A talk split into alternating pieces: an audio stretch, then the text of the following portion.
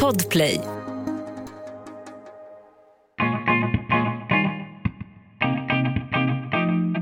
Då har det blivit dags för mig att säga varmt välkommen till ett nytt avsnitt av Livshjulet.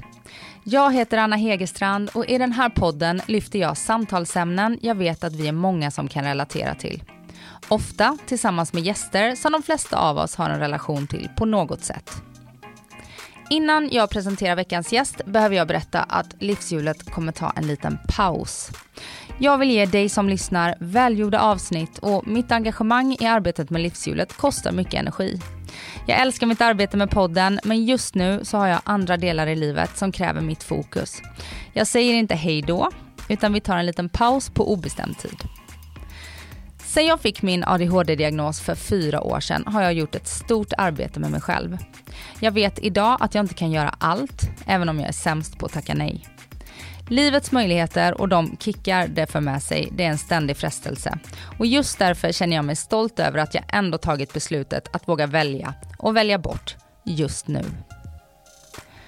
Om att få en ADHD-diagnos i vuxen ålder och hur det sätter sin prägel på de val vi gör i livet pratar jag med veckans gäst Ola Rapace. För ett år sedan fick han sin förklaring till varför han har känt, tänkt och agerat på ett visst sätt i olika situationer. Ola berättar om sveken, att svika och bli sviken, om att alltid vara på väg trots en längtan efter att komma hem. Och om längtan efter ett sammanhang trots insikten att det ändå kanske inte är för just mig. Med de orden önskar jag dig varmt välkommen till ett nytt samtal i livshjulet med veckans gäst Ola Rapace.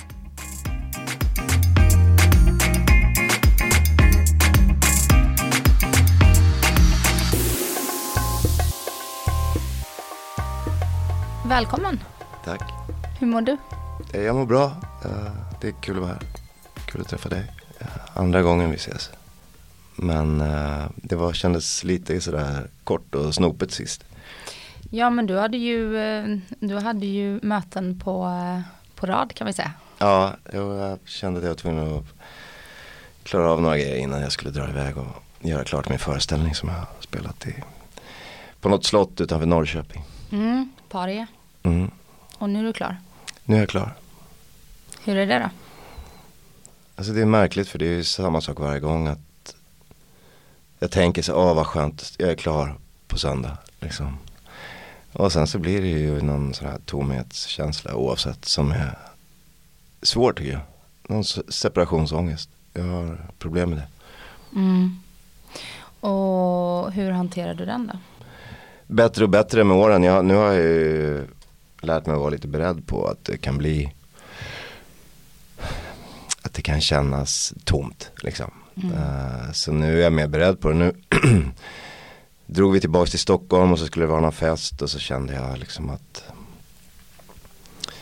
att den där festen nog inte skulle kanske sluta i dur om jag var kvar i det läget som jag var i. Så jag gick hem liksom med en nära vän och så satt vi och spelade kort hela natten istället. Och det har jag lärt mig numera men förr om åren kunde jag rätt lätt hamna i onödiga konflikter och, och löjliga tjafs de där kvällarna när, när man känner sig sådär ensam eller jag känner mig liksom eh, som en ensam planet någonstans som in, ingen förstår och som inte förstår någon annan alltså, så kan det bli eh, alltså, onödigt eh, tråkiga avsked.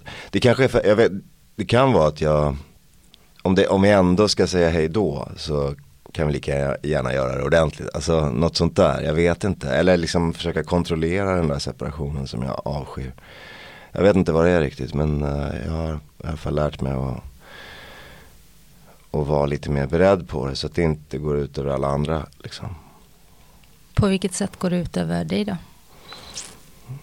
Ehm, men det går inte ut över mig så länge jag kan vakna dagen efter utan att eh, känna att jag har eh, gjort bort mig eller varit orättvis mot någon eller hamnat i någon onödig konflikt. Liksom. Det finns ingen anledning att säga till en producent eller en regissör eller så här, om, även om det kan vara saker som man är besviken på eller Eller liksom eh, kanske känner sig sviken i till och med. Så borde man ju ha sagt det innan i så fall. Alltså det finns ingen anledning att göra det på slutfesten. Men jag lyssnade på en ganska ny intervju med dig i en podd som heter Fredagsdrinken. Mm, ja. Väldigt kul format. ja, det var kul. Ni drack Mai Tai Mm. och snackade och då berättade du att oftast så brukar man ju vara lite återhållsam när man inte har druckit. Mm, Och sen kom allt på fyllan. mm, Men för dig funkar det lite tvärtom. Kanske. Att du är lite mer eh, smooth när du har Mm. druckit lite. Ja, men eh, kan inte du känna igen dig i det? Jag är världens härligaste när jag har druckit. Ja. Nej men jag menar att så här, Tills det kommer till en viss gräns där kanske. mm, Nej men jag menar att för mig är det ju så, eller har alltid varit liksom eh, lättare att funka socialt och sådär. Eh, lite berusad. Men så är det ju. Ja. Alltså, Det suddas ut lite kanterna och man får lite bättre självförtroende. Mm. Och sen så så önskar man ju på något sätt att man skulle klara det ändå utan alkohol och sådär. Men den där fredagsdrinken det var ju eh, märkligt att det var liksom en del av konceptet. Att man Mm. skulle bli full. Alltså det är väl det bästa sättet att få folk att snacka. Så att de, jag Mm. bara förvånad att de har eh, lätt att få gäster till den podden. För jag tänker att man borde vara restriktiv. Mm. Om man är en offentlig person och man är rädd för Mm. att säga saker. Ja, jag, jag känner mig inte så rädd längre faktiskt. Jag har, inget att förlora. Nej men jag tänker att du kanske är en självklar gäst för den Ja. podden då. Ja. Men det finns väl eh, exempel på andra svenska offentliga personer som är Mm. mer eh, PK och präktiga än vad du är. Ja visst, men jag tror att de två, eh, båda de två som har den podden är avväpnande liksom ändå. Alltså Mm. sådär, det är lätt att, att tycka om dem och det är lätt att, att tacka ja till att vara där. Mm. Och sen så kanske det är många som ångrar sig, men det gjorde inte jag. Hur slutade inspelningen när ni hade stängt av? Nej men det var lugnt liksom, jag gick därifrån och för dem var det väl sovdags. Så att eh, eh, det, jag vet inte hur det slutade för dem men eh, jag gick till pendeltåget och åkte hem. Hur lever du just nu? Vad skulle du, var är du i livet just nu? Ja, alltså Stor fråga kanske. ja men det sjuka är Men att jag har jättemycket tid. mm, jag skulle säga att jag är i en eh, vad- säger man, i en eh, brytningsperiod, nej vad säger man, uh, vägskäl. Mm. Alltså sådär. Mm. Men jag skrattar lite för att när du än hade frågat mig så hade jag sagt likadant. Alltså jag är alltid det känns det som. Och det är jag trött på. Alltså det blir liksom aldrig ehm, Jag får aldrig någon sån där plattform som jag drömmer om att ha. Alltså jag får liksom aldrig ett hem. Och Och- vad innebär ett hem för dig? en plats som inte är eh, provisorisk.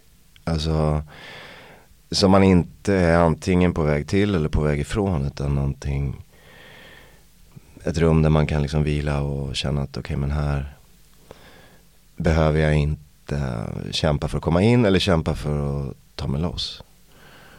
Vad tror du det beror på då, att du inte har hittat det? Jag är inte säker men jag tror att det kanske kan vara att jag vill ha det lite för mycket. Liksom. Alltså sådär att man kramar ihjäl det man älskar eller behöver. Liksom. Jag tror att det alltid har varit så här en stor grej med mina förhållanden i alla fall. Att jag så desperat har velat ha någon kärnfamilj. Mm. Och det har gjort att jag har gjort den omöjlig för att den har Alltså vilken relation den är Om det är en familjerelation eller de relationerna så Ingen relation kan ju bära alla drömmarna som en människa har liksom. Nej. Och jag tror ibland att jag har Eller jag vet att jag liksom har projicerat alla mina drömmar på Att jag själv inte hade någon familj liksom och sådär Mm. Och att jag vill ge det till mina barn och sådär. Och sen så med facit i hand så, är det precis, så har det blivit precis tvärtom. De har ju inte absolut inte haft den där familjen som jag har velat ge dem. Som jag har velat ha själv. Nej, men du har ju levt i en kärnfamilj mm. under några år. Mm. Men jag har också läst din bok mm. eh, där du skriver att vi borde förmodligen ha skilt oss mycket tidigare men det var svårt mm. eftersom vi hade barn. Och, ja, inte bara för att vi hade barn, alltså det var nog också vi båda som krampaktigt höll i det där för att det var så intimt förenat med alla de där drömmarna om att bli vuxen och lycklig och sådär. Mm. Och sen så, ja och att ju mer ni förstod att ni borde släppa desto mer hårdare kramade ni. Mm, men tror inte du att det är så för alla mer eller mindre? Alltså är det inte så för dig? Jo, men det pratade vi också om när vi sågs förra gången. Mm. Att människor som du och jag som har ett litet skav i, från uppväxten mm. vill ha det så mycket. Um, men det finns ju också de som vill ha det så mycket och som förvaltar det. Mm. Men du har ju bidragit till att vara med och riva ner det också. Ja, ja, visst. Det är någon slags självskadebeteende. Ja, det kan det säkert vara. Alltså det är nog någonting. Om man inte har mönstren så kanske man inte tror att man klarar av det eller är värd det eller sådär. Mm. Och då kan det väl vara så att man förstör det för sig själv för att åtminstone kontrollera det då. Mm. Jag vet inte, det är hobbypsykologi men Men det är kul. ja. Och intressant. Har du gått i terapi? Mm, jag gör nu också. Och till slut så tycker jag att jag har hittat någon terapiform som ger någonting. Uh, det är nog kanske att jag själv också har mognat lite. Men, men jag har också alltid haft uh, Alltså jag tror att det är mina auktoritetsproblem sådär. Alltså så fort det är någon som som tror att den har en lösning så blir jag alltid skeptisk och, och vill vara rebell på något sätt. Liksom. Mm. och, och jag vet det är barnsligt men ja, jag är fortfarande ganska mycket så. Men i, med den här killen som jag går hos nu, han är väldigt sådär uh, ödmjuk på något sätt. Han låtsas inte att han vet allting och, och det är skönt för mig. Vad är det för terapiform? Ja, alltså, det är, alltså han är psykoterapeut men eh, jag vet inte vad han skulle kalla det. det är, alltså samtalsterapi. Mm. Um, jag ska fråga honom vad han skulle kalla det för. Mm. jag vet faktiskt inte. Gräver ni i det förflutna eller pratar ni om hur vi löser det här och nu? Det började egentligen med att han sa att uh, att mitt stora problem liksom inte var något av allt det som jag gick runt och trodde utan att det var liksom PTSD mer eller mindre. Mm. Och då så det var när vi hade pratat, liksom samtalat ganska många gånger och då så tyckte ju han att han kunde se vilka trauman sådär som jag håller på att springa ifrån. Uh, och, och det kändes ju väldigt uh, sant och tydligt då när han sa det. Mm. Men jag hade liksom inte tänkt så överhuvudtaget. Jag, jag visste inte riktigt vad det var jag sprang ifrån. Eller inte kunde vara med. Sådär. Och sen så är ju tyvärr så, så finns det ju ingen traumabehandling som funkar. Egentligen liksom. Men, som funkar generellt eller som funkar på dig? Nej men så funkar, funkar generellt. Alltså det är, När det kommer hem krigsskadade killar från kriget eller tjejer för den delen. Så, så kan man ju försöka med olika former av terapi och olika droger och sådär. Men det finns ju liksom ingenting som generellt uh, ger något mätbart resultat. Liksom. Nej. Tyvärr. Eh, och det är väl, men det är inte så konstigt. Det är en ganska ung eh, vetenskap. Eller ung eh, bransch det där med att och försöka läka. Skadade människor. Mm. Nu när du får höra av honom då, var du springer ifrån. Mm. Kan du hantera dig själv och jobba med det så att du ska må bättre och eh, försöka inom citationstecken lösa dina problem? Mm.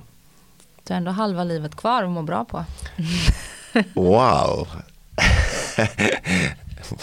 ja, man lever ut i hundrade år.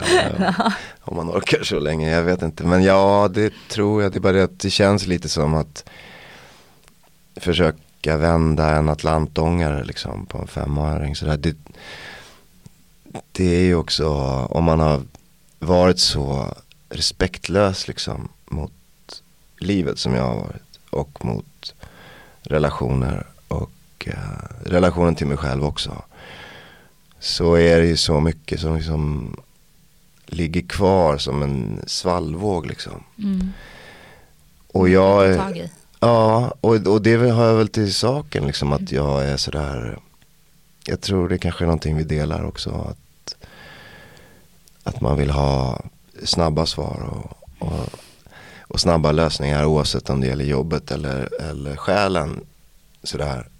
Och då har jag ofta känt att vad fan nu gör jag ju rätt. Nu, gör jag ju, nu är jag ju konstruktiv. Mm. Varför blir inte allting bra då? Liksom? Mm. Det är det där med att vara uthållig. Mm. Det är så svårt. Ja, och också inse att okej det här svaret du får nu det är inte svaret på frågan du ställde i morse utan så, frågan du ställde för tio år sedan. Liksom. Mm. Och det har jag jättesvårt att acceptera för att det känns så jävla tungt. Alltså, det är lite som att gå in och spela andra halvlek liksom och ligga under med 20-0 och det regnar och är en leråker någonstans i Trelleborg. Eller så. Alltså, Mm, mm. det är bara vad fan orkar jag? Det är lättare att lägga sig ner.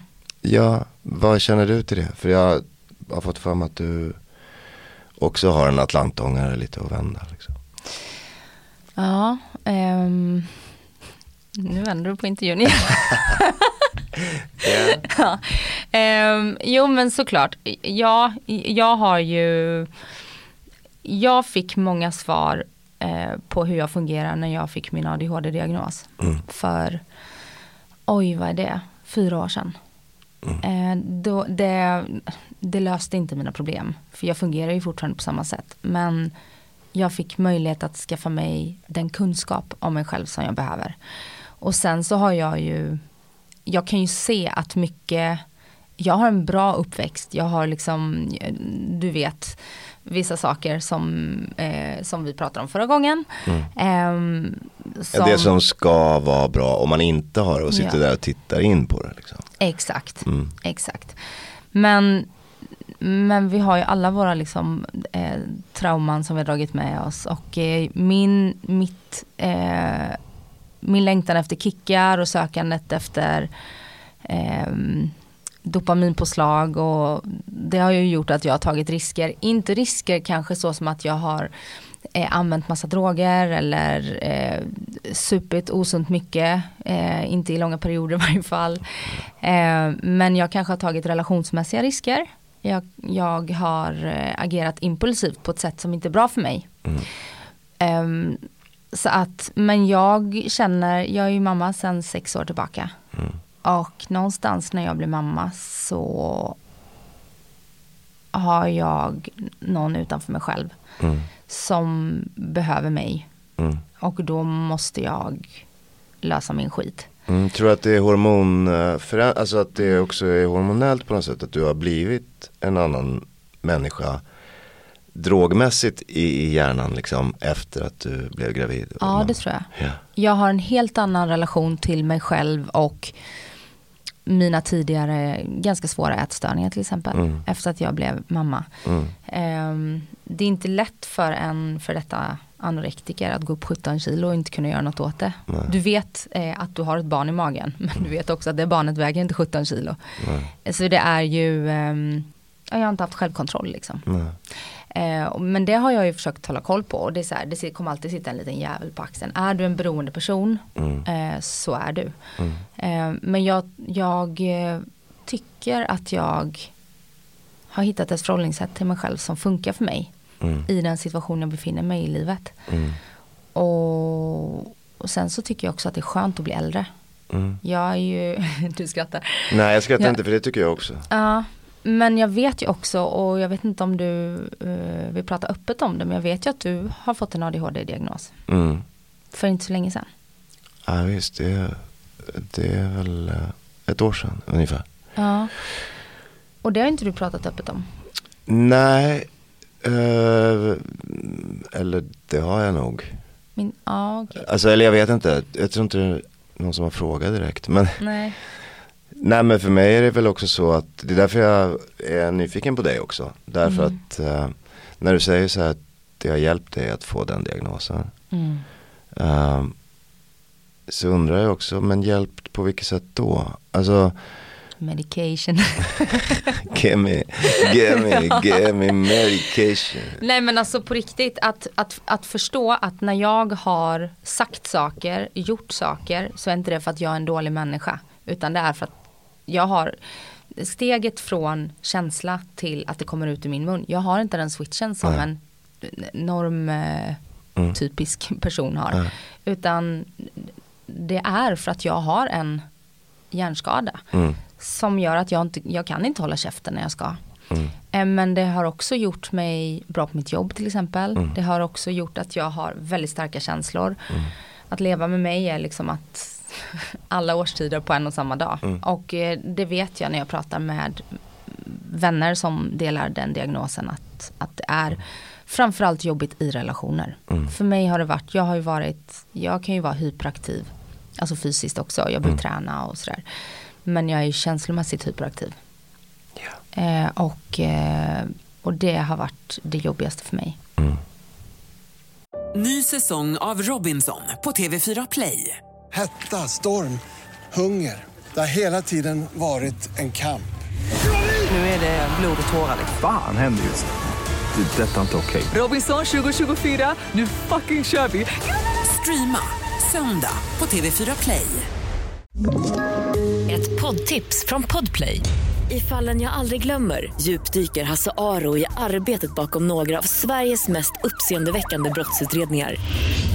Går vi in med hemlig telefonavlyssning och, och då upplever vi att vi får en total förändring av hans beteende. Vad är det som händer nu? Vem är det som läcker? Och så säger han att jag är kriminell, jag har varit kriminell i hela mitt liv men att mörda ett barn, där går min gräns. Nya säsongen av Fallen jag aldrig glömmer på Podplay. Och det är ju det som gör att man tar till eh, självmedicinering, Mm. självskadebeteende. Ja. Nej men absolut, och det där köper jag 100%. Och det är så jävla intressant därför att ehm, jag har ju inte riktigt förstått hur jobbig jag har varit för andra. du Alltså, har läst tidningarna. Nå, nej, för då är man ju försvar liksom. Ja. Och, och då är det så här, vad fan, vad ska de skriva skit om mig för? Mm. Eh, för att tjäna pengar liksom. Och dessutom så är det ju så när tidningarna skriver så skriver de ju det de vill skriva. Mm. Alltså det är ju lättare att ta kritik om man får kritik på saker man har gjort eller Mm. utsatt någon för. När det är hela liksom, fantasihistorier då, då är det ju lätt att, att liksom, eh, dra allt det över kanten och säga de ljuger bara. Mm. Och glömma bort det där som faktiskt eh, stämmer eller, eller som man borde ta ansvar för. Mm. Men nu sitter jag och jobbar med en, en nära vän och regissör som, som jag har jobbat med genom åren väldigt mycket. Och i och med att jag själv nu också är chef på ett eh, filmbolag liksom, och, och sitter i den där rollen att, att det blir jävligt jobbigt när någon gör sådär eh, som jag har gjort flera gånger. Dragit från inspelning till exempel eller ja, grejer som kostar pengar helt enkelt. Eh, För att man tycker att att i liksom mitt heliga raseri så har jag faktiskt rätt att göra så här. Eller i min besvikelse eller i, i, i min sorg eller vad det nu kan vara. Det är precis det jag menar. Då är du i den känslan. Du kan ju inte göra något annat. Nej. Sen efter så slår du på dig själv för det. Mm. Jo, att du har satt andra människor i skiten. Och Ja. ja. men gjort dig själv besviken också. Ja visst, och det måste man ju springa från för det är väldigt tungt att ta.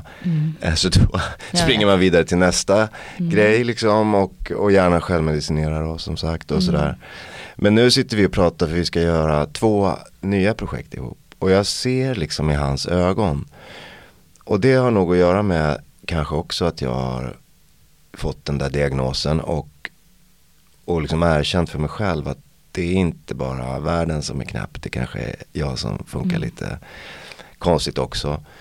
Så nu är jag nog mer uppmärksam på honom och sådär. Men jag ser liksom i hans ögon den där oron liksom. Att, För vad du ska ställa till med. ja, om vi nu ska hoppa i säng så pass lång period, för det är två jätteprojekt liksom. Mm. Eh, och det där, den har inte jag sett förut. Så jag har antagligen varit för självupptagen eller liksom för upptagen med att fly från mina egna skuldkänslor eller, eller skamkänslor och sådär. Och nu, när jag ser det så, alltså jag får så ont i För han har verkligen varit väldigt viktig för mig. Alltså både professionellt och som, som en vän. Så nu blir jag sådär, vad fan har jag hållit på med? Och så försöker jag övertyga honom om att, att han ska lita på mig nu. Att jag kommer inte sätta honom i skiten igen. Eh, men det är också första gången jag tänker på att jag har satt honom i skiten också. För jag, han, jag har aldrig varit så här att jag skriker på honom eller, eller gjort något fel mot honom direkt. Men i och med att han har suttit i liksom båten när jag har simmat därifrån så har jag ju satt honom i skiten ändå. Men det har jag liksom inte tänkt på i min självupptagenhet. Och det gör mig ont och jag är jävligt ledsen för det. Och jag bara har han hoppas. sagt något till dig om det? Eller Alltså- han, tiger han? Nej men han har nu, alltså när vi nu skulle jag, liksom signa på de här projekten så, så försiktigt har han sådär antytt frågan liksom, hur är det med dig nu, kan man lita på dig liksom. Ehm, och det har han säkert gjort förut också, fast jag har nog inte sett det för att jag har varit så upptagen av, av vad jag vill skapa i den situationen. Alltså, Eh, så att han har liksom inte sagt det rakt ut men jag har förstått att det är det han frågar och, och också försökt svara på den frågan så ärligt och ödmjukt jag kan liksom. Och det känns som att han litar på mig. Och det är jag tacksam för. Mm. Så nu är det din typ livsuppgift att inte göra honom besviken igen då? Ja, precis. Samtidigt så tror inte jag på att, att formulera uppgifter i inte. Nej. För det vet jag att jag som barnslig fortfarande, även om jag inte är riktigt lika barnslig. Så är det ju lite som att säga till ett barn liksom, du får inte gå över vägen. Eller du får inte gå mer än 10 meter bort. Eller du får inte eh, bada i poolen själv. Eller så. Man registrerar inte inte. Nej, jag har i alla fall aldrig gjort det, varken som barn eller vuxen riktigt. Så jag tror mer på att formulera det så här som att, eh, att nu ska jag verkligen visa honom vad han har betytt för mig och betyder och nu ska jag ge honom liksom tillbaka också för att han har trott på mig. Och så. För det känns lättare att leva upp till än de där inte. För Mer lustfyllt också. Ja, och det, men det är något jävla triggande med det här inte som, som är fortfarande är svårt för mig. Då vaknar rebellen. Ja. Vad är det för projekt ni gör? Det hemligt? Eh, nej, det ena är inte hemligt. Det är en, eh, en bok som heter Den svenske legionären som Jenny Aktander har skrivit. Som vi ska göra tv-serie på. Eh, som blir ett jätteprojekt internationellt sådär. En fantastisk bok och den är jättebra att filmatisera. Och det är bra karaktärer och nu när den här eh, regissören då, Erik Leijonborg heter han. När han nu är på så känns det som att eh, det kan bli fantastiskt. Mm. Gud vad härligt. Och det andra var hemligt. Ja, det andra är hemligt. Det andra är ännu mer hjärteprojekt. Men, men det har vi inte eh, några papper på än. Så att, eh, det pratar jag inte om. Mm. Så det är det du fokuserar på nu? Alltså, det är väl ingen hemlighet mellan oss i alla fall. Att, att jag hamnade i, i ganska jobbig knipa efter en, en podd som jag gjorde med en människa som, som jag sen inte förstod någonting av. Och där vi eh, ja, helt enkelt eh, blev skyldiga massa pengar så att jag höll på att gå i konkurs. Så det, alltså nu egentligen det jag gör nu är, är bara att försöka ja, men släcka bränder och, och täppa läckor och se till att båten inte sjunker först och främst. För att kunna fokusera på de här eh, lustfyllda projekten. Liksom. Mm. Du vill inte nämna personen och podden? personen och podden Jo men det kan jag göra. Det är ju när Sorry allt gick åt helvete som vi gjorde. Som blev 2021 års kanske största poddsnackis. Ja, något sånt. Um, Mm. Blev i alla fall väldigt uh, uppmärksammad och, och mycket positiv liksom, Mm. respons. Ni gjorde ju någonting nytt. Mm. Eh, och sen så av orsaker som jag egentligen inte ska prata om för jag vet faktiskt inte riktigt. Eh, så, så rasade det samarbetet ihop när vi skulle fortsätta. Då. Och det var så um, chockartat och också i och med att jag inte förstod vad som hände så blev det vad ska jag säga, det tog enormt mycket tid. Inte bara alltså pengarna utan det var också att jag liksom eh, ältade det här varför och hur och, och vad ligger bakom och allt det där. För Eh, det var inte på ditt initiativ. Nej, eh, verkligen inte tyckte jag. Utan jag var väl den eh, som för länge då eh, försökte rädda förhållandet och, eh, eh, och projektet. Sådär. Eh, dels för att jag visst behövde pengarna men det var också så att jag hade liksom när vi bestämde oss för att fortsätta så då hade jag ju andra alternativ att springa på.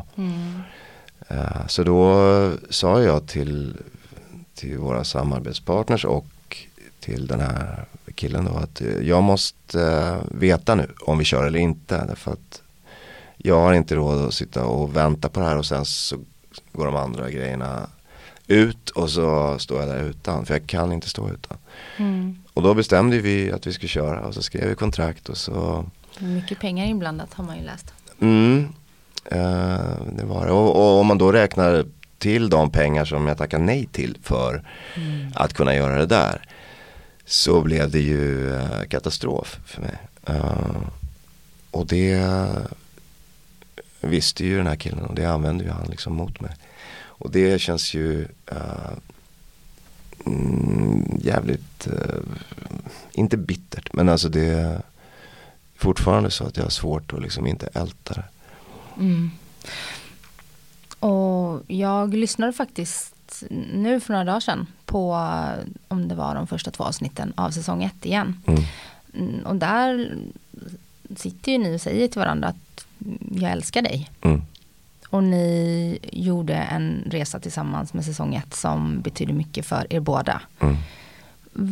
Ur den aspekten, om man bara inte tänker på pengarna och så här sveket, utan det var ju, ni blev ju också nära. Mm. Trodde jag i alla fall. Eh, och det, absolut, det är det som är det svåraste att släppa. Alltså, eh, det är väl som vilken skilsmässa som helst. Sådär att, ja visst, det är jobbigt att sitta utan lägenhet och det är ju aldrig en, en bra affär liksom att skilja sig. Men, men det är inte det som man ligger och ältar på nätterna. Liksom. Nej. Har du, har, har du någon ambition att sträcka ut en hand eller känner du att Nej, det har jag inte. Mm. Eh, nej, det eh, inte, alltså jag, jag har definitivt en ambition att liksom släppa det för min egen del. Eh, och på samma sätt då som som jag själv inte har insett kanske vad jag har vilken, vilken knipa jag har satt andra i när jag har tagit mina liksom beslut i affekt ibland historiskt Mm. så försöker jag välja att tro att det är likadant för honom i det här fallet. Och då eh, måste jag ju liksom kunna släppa det och inte se det i första hand liksom som ett svek mot mig. Utan att Mm. det är någonting som, som han eh, behöver göra för sig själv. Och då är jag inte ens rätt person att döma det. Liksom, eller att döma honom. Och sen så kommer jag ju såklart inte liksom vilja sträcka ut en hand och göra något. Så jag kommer aldrig lita på honom igen såklart. Alltså det är ju som att bränna sig på en platta eller något. Det är ju, Mm. Samtidigt så vill du ju att de människorna som du har svikit mm, på något sätt ska kunna lita på dig. Men då gäller det ju att walk the talk och inte bara snacka. Ja fast, ja visst. Men jag säger ju- jag försöker liksom eh, förstå honom på det sättet. Samtidigt så har jag trots allt eh, de människor som jag har svikit eh, Alltså som jag har älskat och ändå svikit Har jag ju aldrig eh, medvetet och liksom kallt eh, förstört för. Nej. Eller, eller knivat eller eh, Alltså jag, jag har aldrig känt mig lyckligare av att förstöra någons karriär bara för att den personen inte älskar mig längre eller något sånt där. Liksom.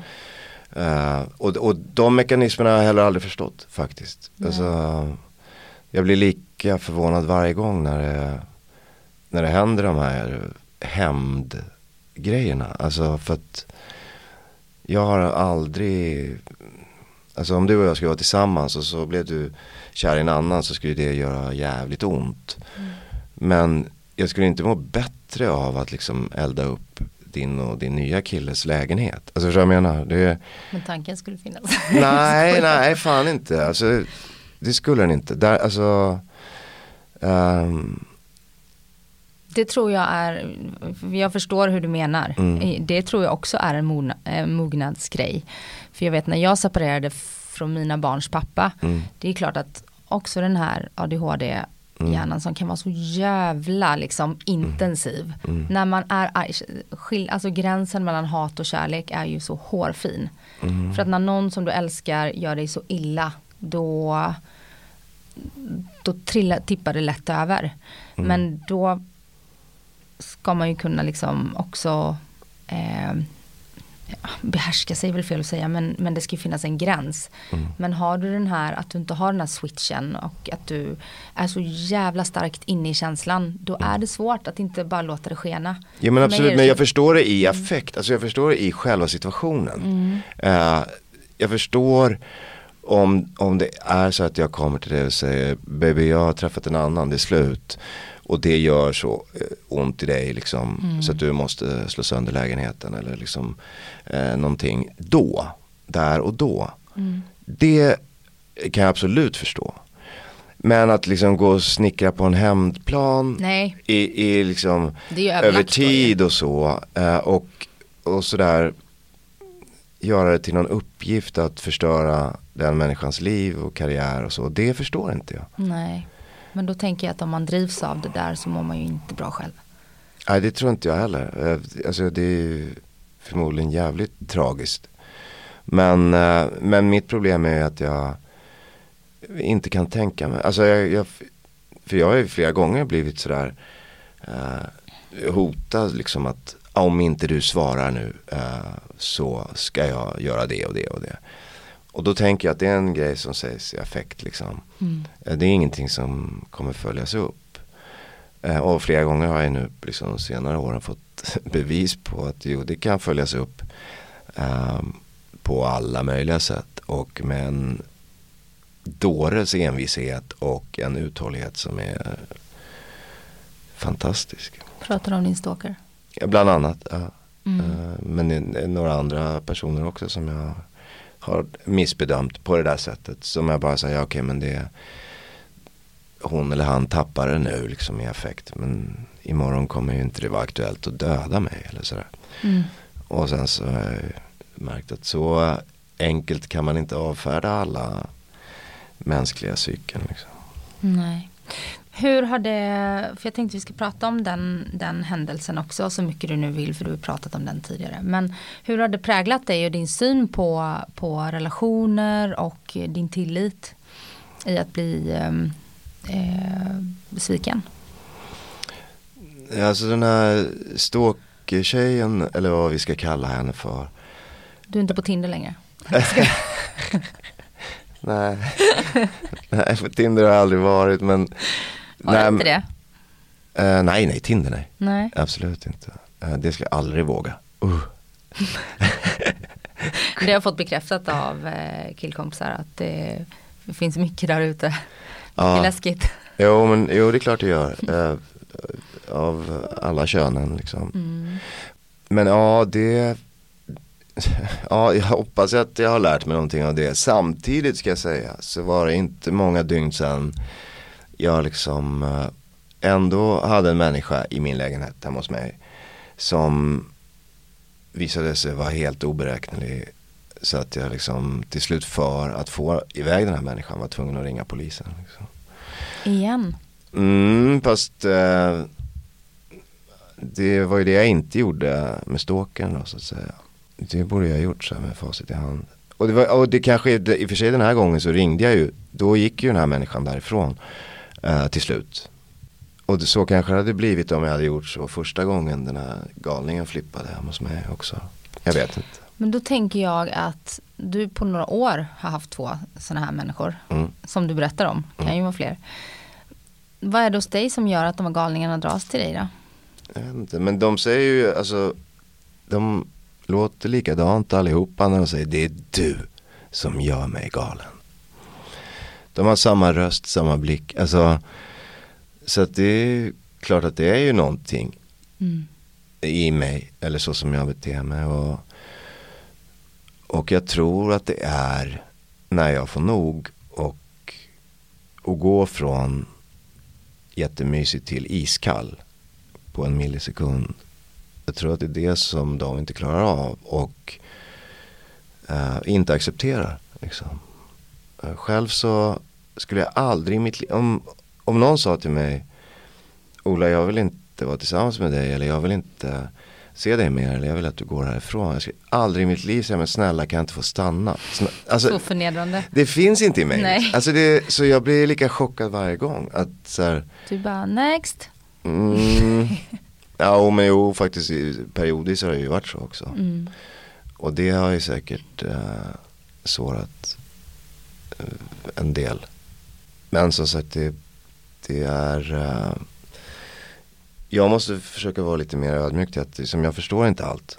Och det finns risker som man kan bedöma som risker även om man inte förstår dem. Liksom. Eh, jag kan ju inte förstå eh, här, underströmmar i Atlanten heller. Men sätter de upp liksom en, ett rött kryss där och säger nu får du inte bada så kanske man ska strunta i det. Men Det är det där med inte. ja, det är det.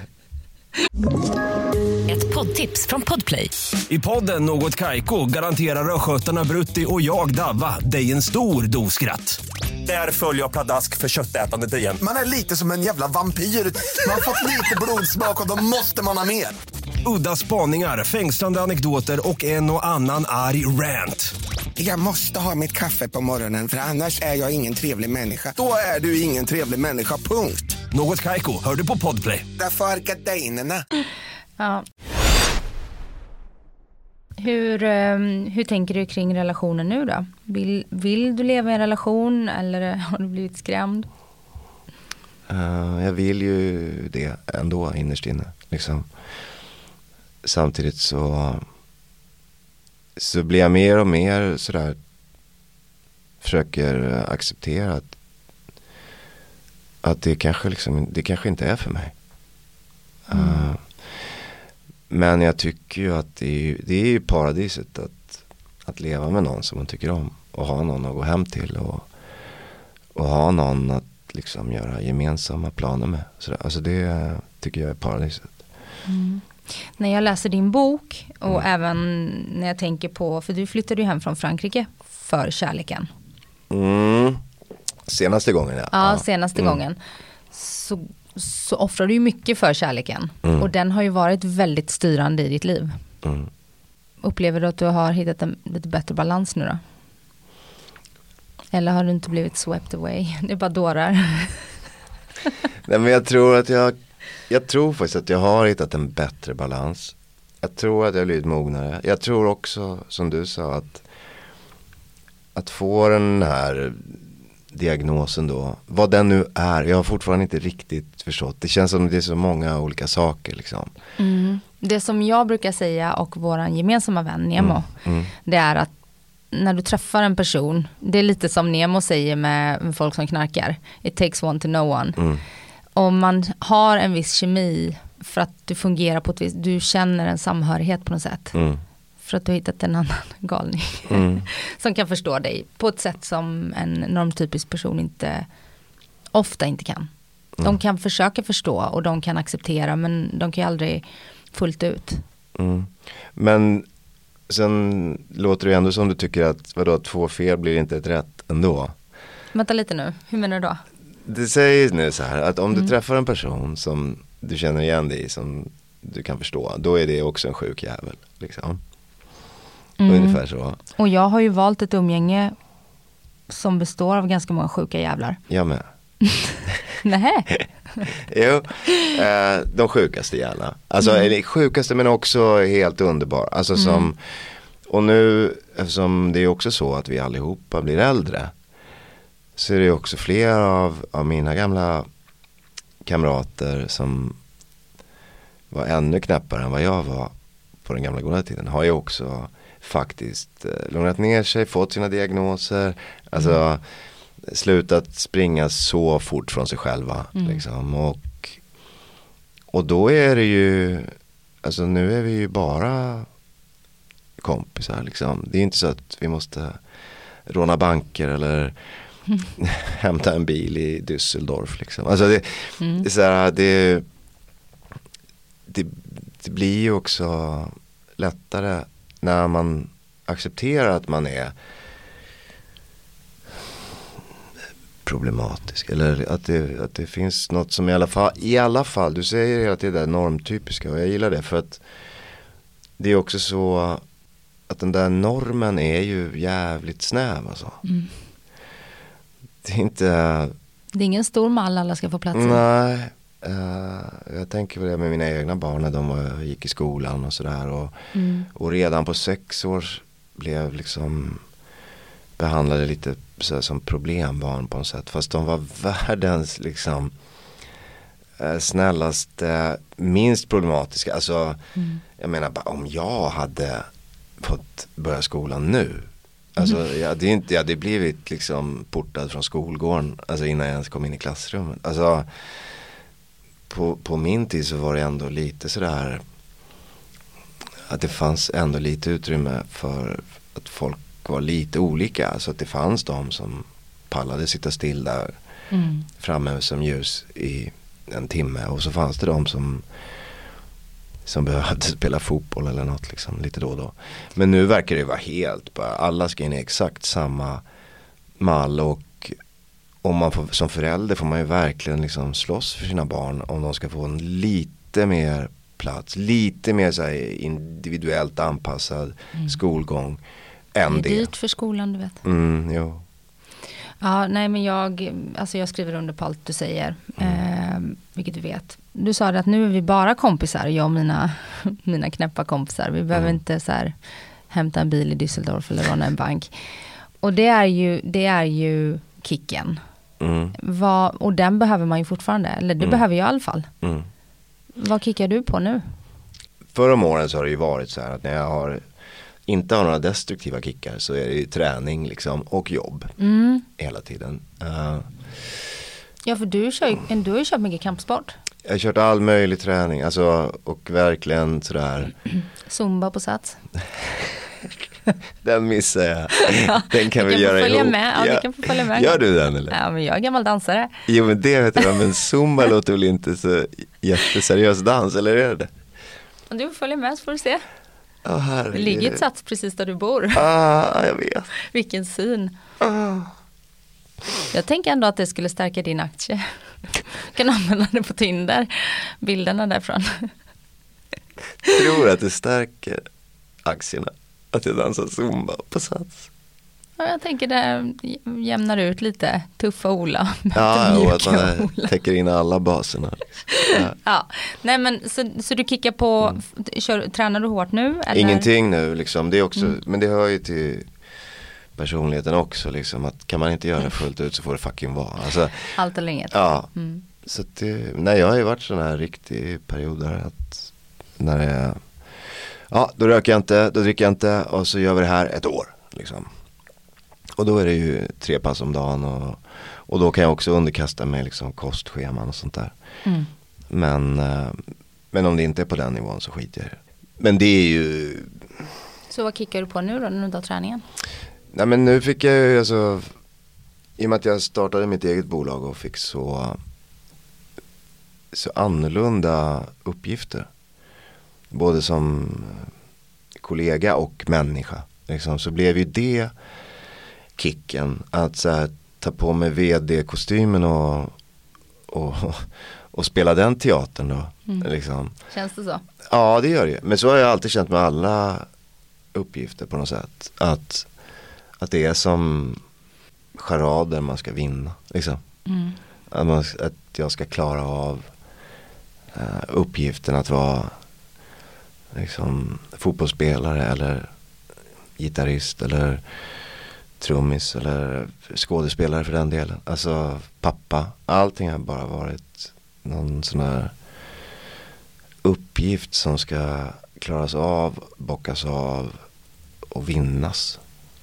Jag vet många som jag pratat med säger att det är endast, ofta skådisar eller musiker, säger att det är endast när man förlorar sig i det kreativa arbetet, i konsten liksom, som man kan slappna av fullt ut. Mm. Du har berättat för mig att du är ganska blyg, Mm. eh, men ändå så står du på scen. Mm. Eh, och du filmar och det är massa människor som är där och du spelar, har spelat i band och försökt dig som musiker. Ehm, och det går ju inte hand i hand. Men kan du inte känna att var, var eh, är du bara Ola liksom? Nej men jag håller med om det där kreativa ruset som en fristad liksom.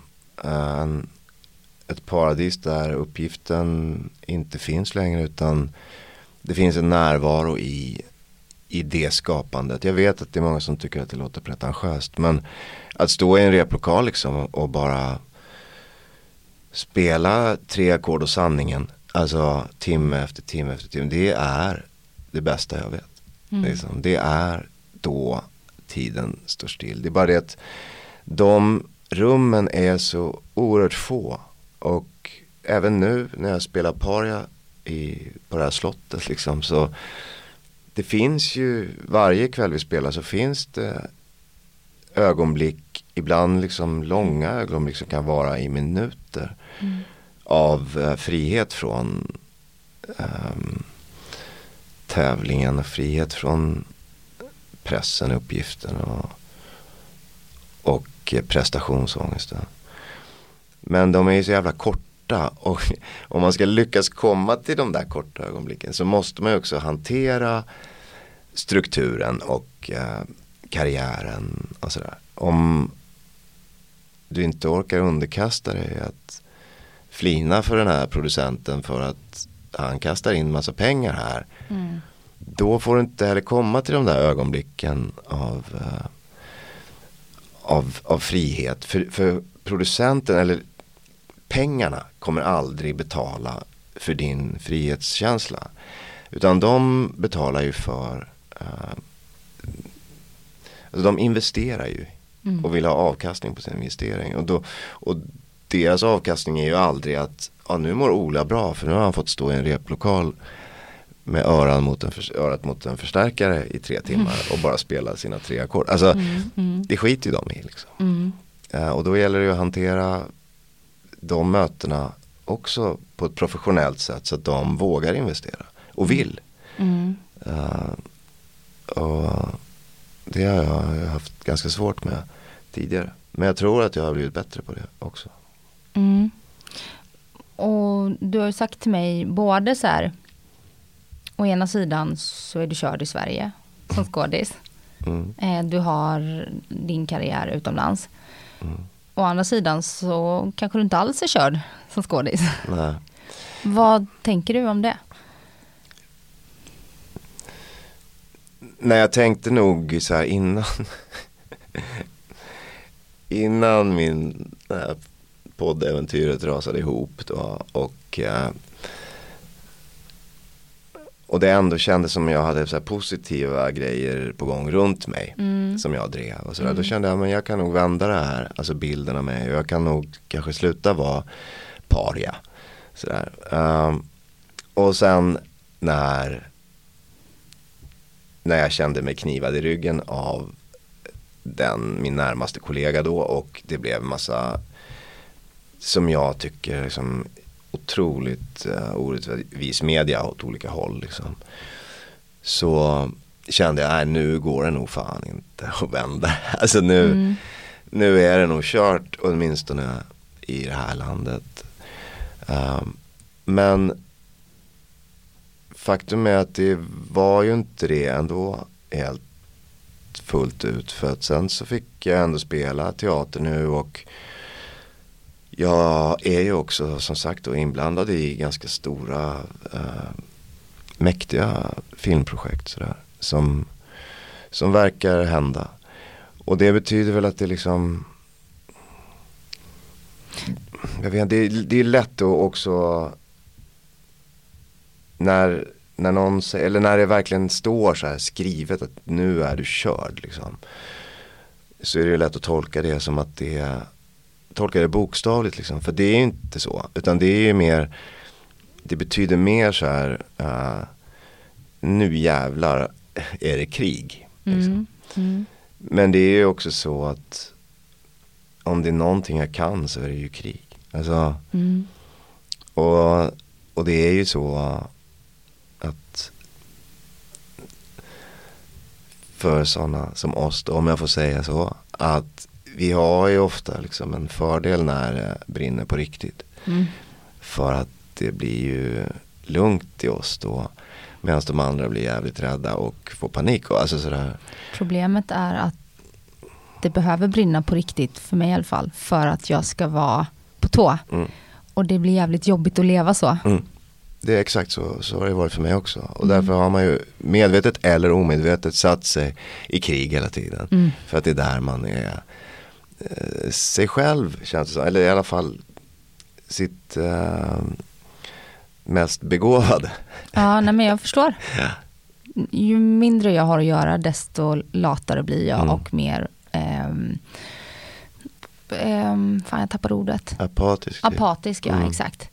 Eh, och när det är, och det, det är samma sak som nu i mitt arbete. Det, Mm. behöver, det behöver vara att jag nästan känner att om du inte gör det här nu inom en timme, Mm. så då kommer det inte funka. Då kan jag sätta igång. Mm. Och det i kombination med min eh, intolerans mot stress. Mm.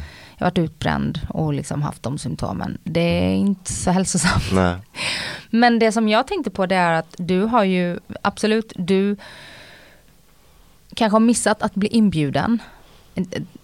Att bli uppbjuden till dans som skådespelare. Men Mm. du tar ju verkligen tag i din egen karriär nu genom att skapa förutsättningar för dig själv. Mm. Absolut, det är ju det att det blir ju också svårare och svårare att tjäna pengar i den branschen. Mm. Uh, det är väldigt många som vill in och väldigt många som jobbar gratis hela tiden. Och då är det ju Ibland kan det kännas som, vad fan gjorde jag inte det här för från början? Liksom. Alltså varför var jag bara, jag har också varit så konsekvent respektlös mot pengar. Alltså, och bara räknat med att de ska ramla in som de gjorde. Jag hade ju liksom tur när jag gick ut scenskolan och bara fick jobb på jobb på jobb på jobb. Det var inga andra i min scenskoleklass som fick det. Men jag tänkte inte på det. Jag tänkte att ja, men, det är väl så här det är. Uh, så jag brände ju varenda krona liksom på helt onödiga saker. Och, och hade ju aldrig några pengar kvar. Jag har inte ens investerat, inte köpt en lägenhet eller någonting. Alltså, uh, jag bara slängde iväg pengarna som att det skulle ramla in lika mycket hela tiden. Och sen på det sättet, ja, det är fler, alltså under min karriär så är det flera sådana här lite bittra men ändå ändå ganska kloka teaterkollegor och sådär som har sagt Ola du skulle behöva en riktig käftsmäll. Jag bara, det är väl ingen som blir lycklig av en käftsmäll, det tror jag inte på, liksom, har jag tänkt och sådär. Men de har ju, de, det de har menat är ju just den där grejen att jag tackat nej till, till kontrakt som jag borde ha sagt ja till för att det har varit bra pengar till exempel. Men jag sa, nej vad fan, jag jobbar inte med reklam typ. Alltså, Men om, om man inte behöver, mm, om det har bara löst sig, hur ska du... Du behöver ju åka på den käftsmällen mm, för att du ska bli ödmjuk då kanske. ja, eh, för att, eh, för att fatta att det, liksom, det är ingen självklarhet att folk kommer att vifta med miljonkontrakt hela tiden. Alltså, Nej.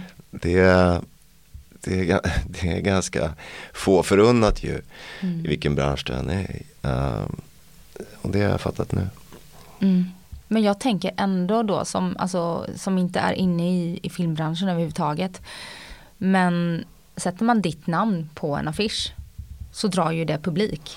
Du är ju oavsett, folk skiter väl i om du har dragit från inspelningar eller agerat respektlöst mot någon regissör. Att, så här, de borde ju se värdet i ditt namn. I ditt liksom, kändisskap om du förstår vad jag menar. Jo men visst, men alltså det är ju också nu så att ehm, Alltså om det bara var den kommersiella resultaträkningen som gällde, då skulle det nog vara fler som tänkte så. Eh, men nu är det ju också så att eh, på gott och ont, men mest på gott liksom. Absolut, så har ju alla produktionsbolag och alla eh, Speciellt då som bollar med massa skattepengar som ju vi gör i min bransch oftast. Eh, Eh, så, så har ju de en väldig press på sig att liksom att uh, inte jobba med problematiska personer då. Uh, och, och där känner väl jag att uh, jag tycker det är bra, i grunden bra. Sen tycker jag att det har blivit väldigt märkligt i Sverige att det är så godtyckligt på många sätt och rättsosäkert om man får använda liksom ett pretentiöst uttryck för att det är så lätt för mig om, om jag konkurrerar med dig till exempel om en roll eller eller om jag bara till exempel vill hämnas på dig för något annat för att eh, du tog min tjej eller något sånt. Så kan jag bara hitta på en historia om dig, eh, säga det liksom till HR-chefen och sen så, så kan HR-chefen då bara cancella mig eh, på och utan att ens behöva motivera det med något annat än att de har fått eh, kännedom om problematiska saker. Alltså ingen, de behöver inte formulera anklagelsen, de behöver inte säga var den kommer ifrån. Utan det är liksom så pass viktigt att inte bli förknippade med en problematisk eh, person. Att de hellre eh, bara stänger dörren och, eh, och går med nästa. Eh, även om det blir kanske mindre kommersiellt och även om det är eh, eh, kanske, nu säger inte jag att jag är bättre än alla andra men, men det kan ju också vara så att, att den konstnärliga ambitionsnivån liksom, eller kvaliteten också blir sekundär. För att eh, det är viktigare att vara korrekt eller att inte förknippas med någonting problematiskt. Men det är ju också så att, för du är ju också öppen med att du vet ju att du har varit problematisk. Mm. Och att du till viss del fortfarande är problematisk. Men det känns som att man baserar bilden av dig medialt, jag är ändå gammal kvällstidningsjournalist, jag ber om ursäkt. Ja. Jag har aldrig skrivit om dig tror jag inte. Eh, jag har inte fått eh, förmånen att intervjua dig förrän nu. Men ehm, att det är gamla meriter som de skriver på. Alltså förstår du, de, de baserar den av det, på det som har varit. Ja, Samtidigt visst. så sitter du och ger jättemycket intervjuer nu och pratar öppet om Mm. Livet här och nu, vem du är här och nu och bevisar dig här och nu. Mm. Det tycker jag är problematiskt. Det var också därför som jag så gärna vill intervjua dig. För att jag, har, jag vill inte köpa bilden av vad mina kollegor eh, på olika tidningar har skrivit. Och sen så när jag lyssnar på intervjuer i olika poddar till exempel och när jag lyssnar på Sorry så får, jag, får man ju en helt annan bild av dig än, än vad som står i media.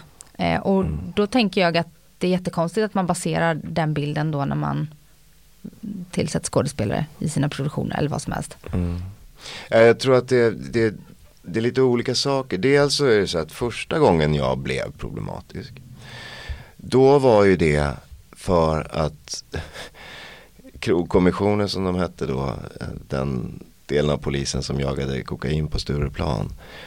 Eh, punktmarkerade mig liksom och till slut lyckades ta mig med 0,2 gram kokain. Men det här är väl 20-25 år sedan? Ja visst. Men då, alltså var ju eh, fortfarande kokain i Sverige oerhört eh, problematisk. Liksom. Nu så är det ju, jag menar, det finns ju inte en politiker som, som inte... Bara gå in på vilken hemmafest du Ja, vill och visst. ta en ungdom Ja. med kokain. Och, Tyvärr. Och, och, visst, och jag har alltid, helt, helt ärligt, så har jag, i de kretsar jag har umgåtts, så har jag alltid varit den som har varit mest försiktig och skeptisk mot den där skitdrogen som jag tycker det är. Liksom, jag tycker den är kall och lydig och ointressant. Liksom. Uh, men då blev det väldigt stort. Uh, och jag blev då, uh, ja, då var det en jättestor produktion som rev kontraktet som vi höll på att signa. Eh, och, och jag kände mig ju redan då i det läget lite liksom bitter på branschen för att jag hade en jättenära vän, kollega som hade tagit livet av sig som jag tyckte också var nerkörd av branschen. Liksom. Och när då den som jag upplevde som otrolig dubbelmoral liksom. Eh, att jag skulle bli cancellad för alltså, några smulor kokain i en bil som också var så att uppenbart att polisen hade inte alls liksom eh, ja, de bara ljög om hur, vilka anledningar de hade till att öppna den där bilen liksom.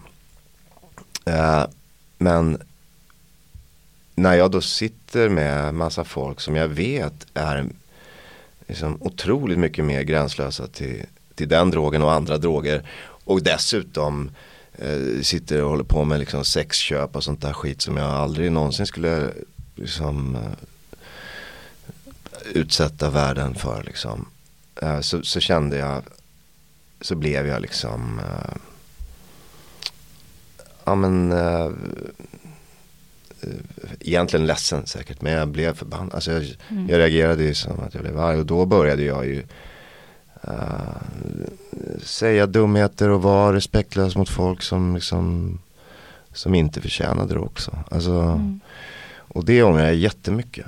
Jag sprang liksom runt i, i tio år i den här stan och var betedde mig illa mot folk som, som inte hade gjort mig någonting. Men jag bara utgick från att, ah, är du en del av den här jävla skitbranschen då är väl du också en idiot. Och så på den vägen var det liksom. Och det är ju, eh, det får jag äta upp och det fattar jag faktiskt. För att det, det var jävligt dumt gjort. Du fyller ju 51 om några månader. Säger du det? Tycker du det är jobbigt? Vi har ju landat i att det är ganska skönt på insidan att bli äldre för man blir lugnare och så. Men tycker du det är jobbigt rent ehm, ja, men åldersmässigt? Förstår du? Att siffran 51 känns främmande för dig? Eh, ja, den känns ju främmande. Jag, jag har aldrig tyckt att det är jobbigt att bli äldre, tvärtom. Uh, däremot så, så märkte jag nu när jag liksom skulle krascha ner kroppen liksom för en roll jag skulle göra precis innan pandemin. Där var jag tvungen att liksom se ut som en, eh, en pundare i djungeln som bara, ja sådär.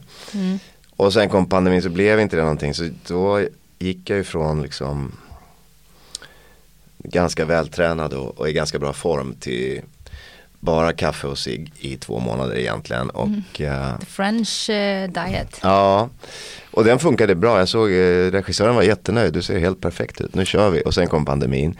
Men då kände jag ju också för första gången i mitt liv kände jag att jag hade blivit äldre på det sättet att det var svårare att liksom bara så här, ah, okej men nu ska jag bli vältränad, då blev det. Eller nu ska jag gå ner, alltså så här att den typen av eh, kamikaze-beteende med kroppen liksom. Som Den, jag svar, ja, den svarade inte på Nej, eh, och jag har alltid varit så här otroligt lättränad oavsett om det är flås eller, eller muskler eller så. Eh, och, och tvärtom också. Alltså kunnat bara bestämma att okej nu går jag ner 10 kilo eller så.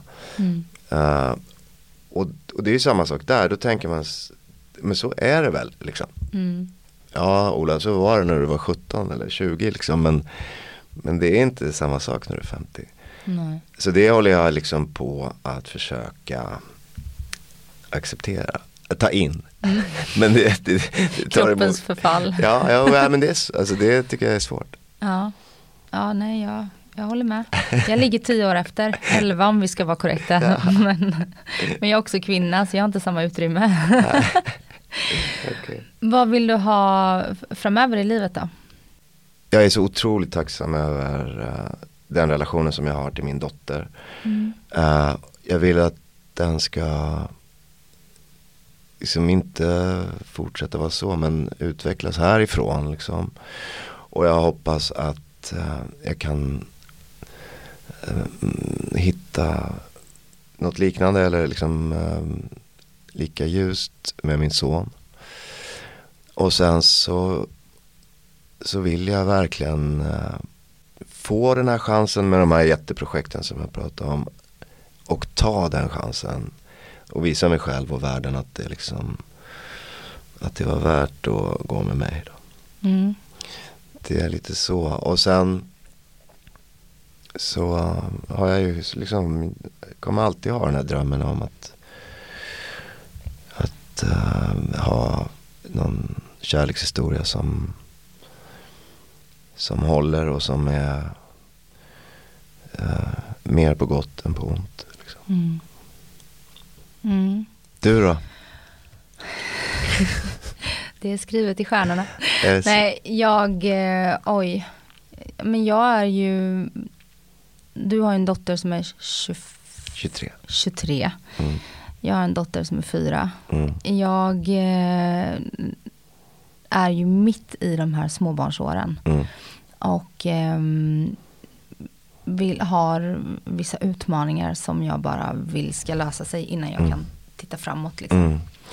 Men jag vill eh, fortsätta jobba kreativt och har också massa projekt på gång som är jättespännande. Så att jag, Mm. Som vadå? Nej men, men ehm, roliga satsningar som jag känner att jag har eh, fått förtroende att genomföra ehm, på grund av att jag har visat vad jag går för. Mm. Men det får jag bara fråga en sak då om det här med Mm. eh, utmaningarna alltså, som förälder, småbarnsförälder och så. Och att du säger att du vill att det ska liksom, att du ska få en lösning på det för att kunna gå vidare. Sådär. Mm.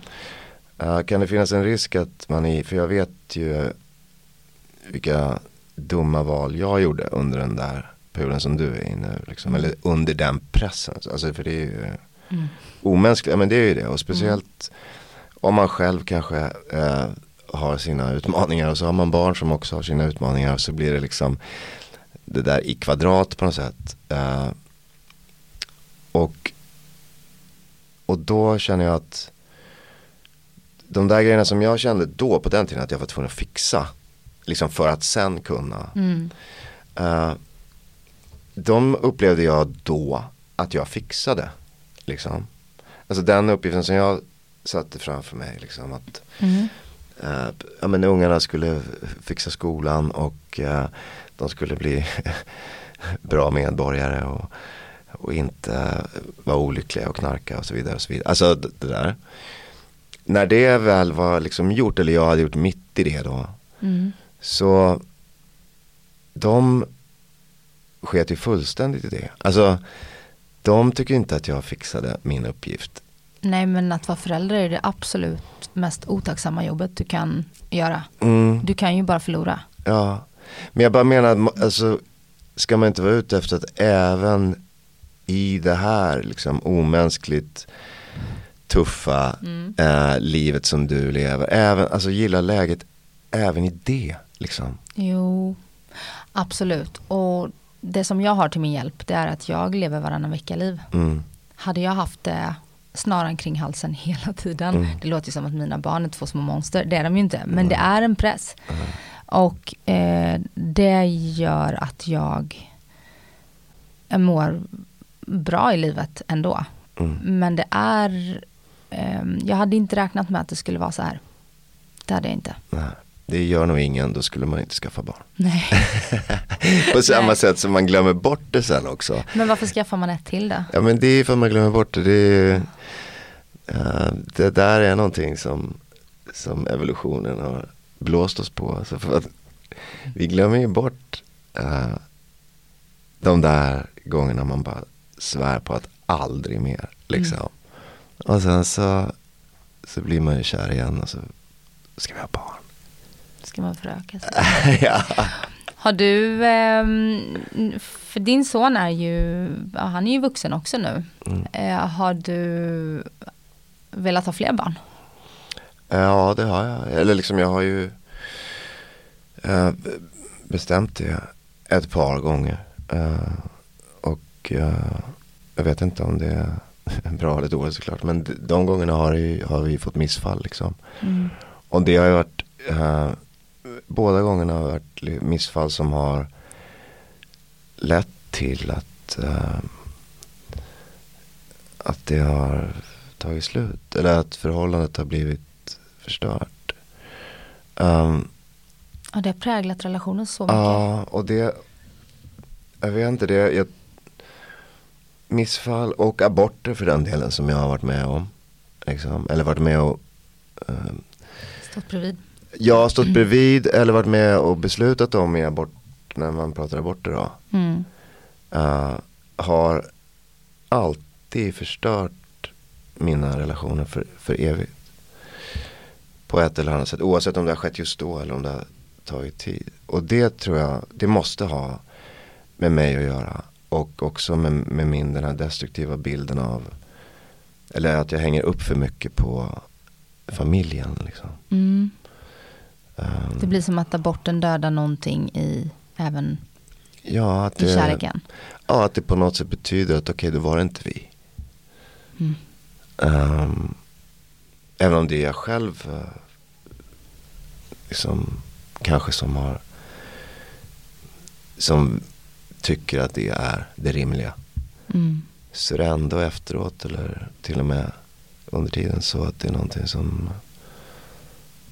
ja då var det inte allt. Eller liksom, då var det inte hela vägen. Jag vet inte. Det är, Allt eller inget. Ja, det, det är något eh, jävligt eh, svagt primitivt i mig som, som inte kan hantera det tror jag. Mm. Eller har kunnat förut. Nu borde jag väl kunna hantera det. Ola, tusen tack för att du ville gästa mig. Tusen tack för att jag fick gästa dig. Eh, du är fantastisk att prata med. Detsamma. Tack.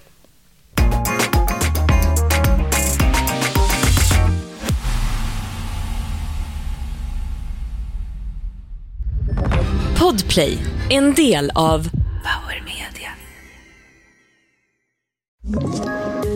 Poddtips från Podplay. I podden Något Kaiko garanterar östgötarna Brutti och jag, Davva, dig en stor dos skratt. Där följer jag pladask för köttätandet igen. Man är lite som en jävla vampyr. Man har fått lite blodsmak och då måste man ha mer. Udda spaningar, fängslande anekdoter och en och annan arg rant. Jag måste ha mitt kaffe på morgonen för annars är jag ingen trevlig människa. Då är du ingen trevlig människa, punkt. Något Kaiko, hör du på Podplay. Därför är gardinerna.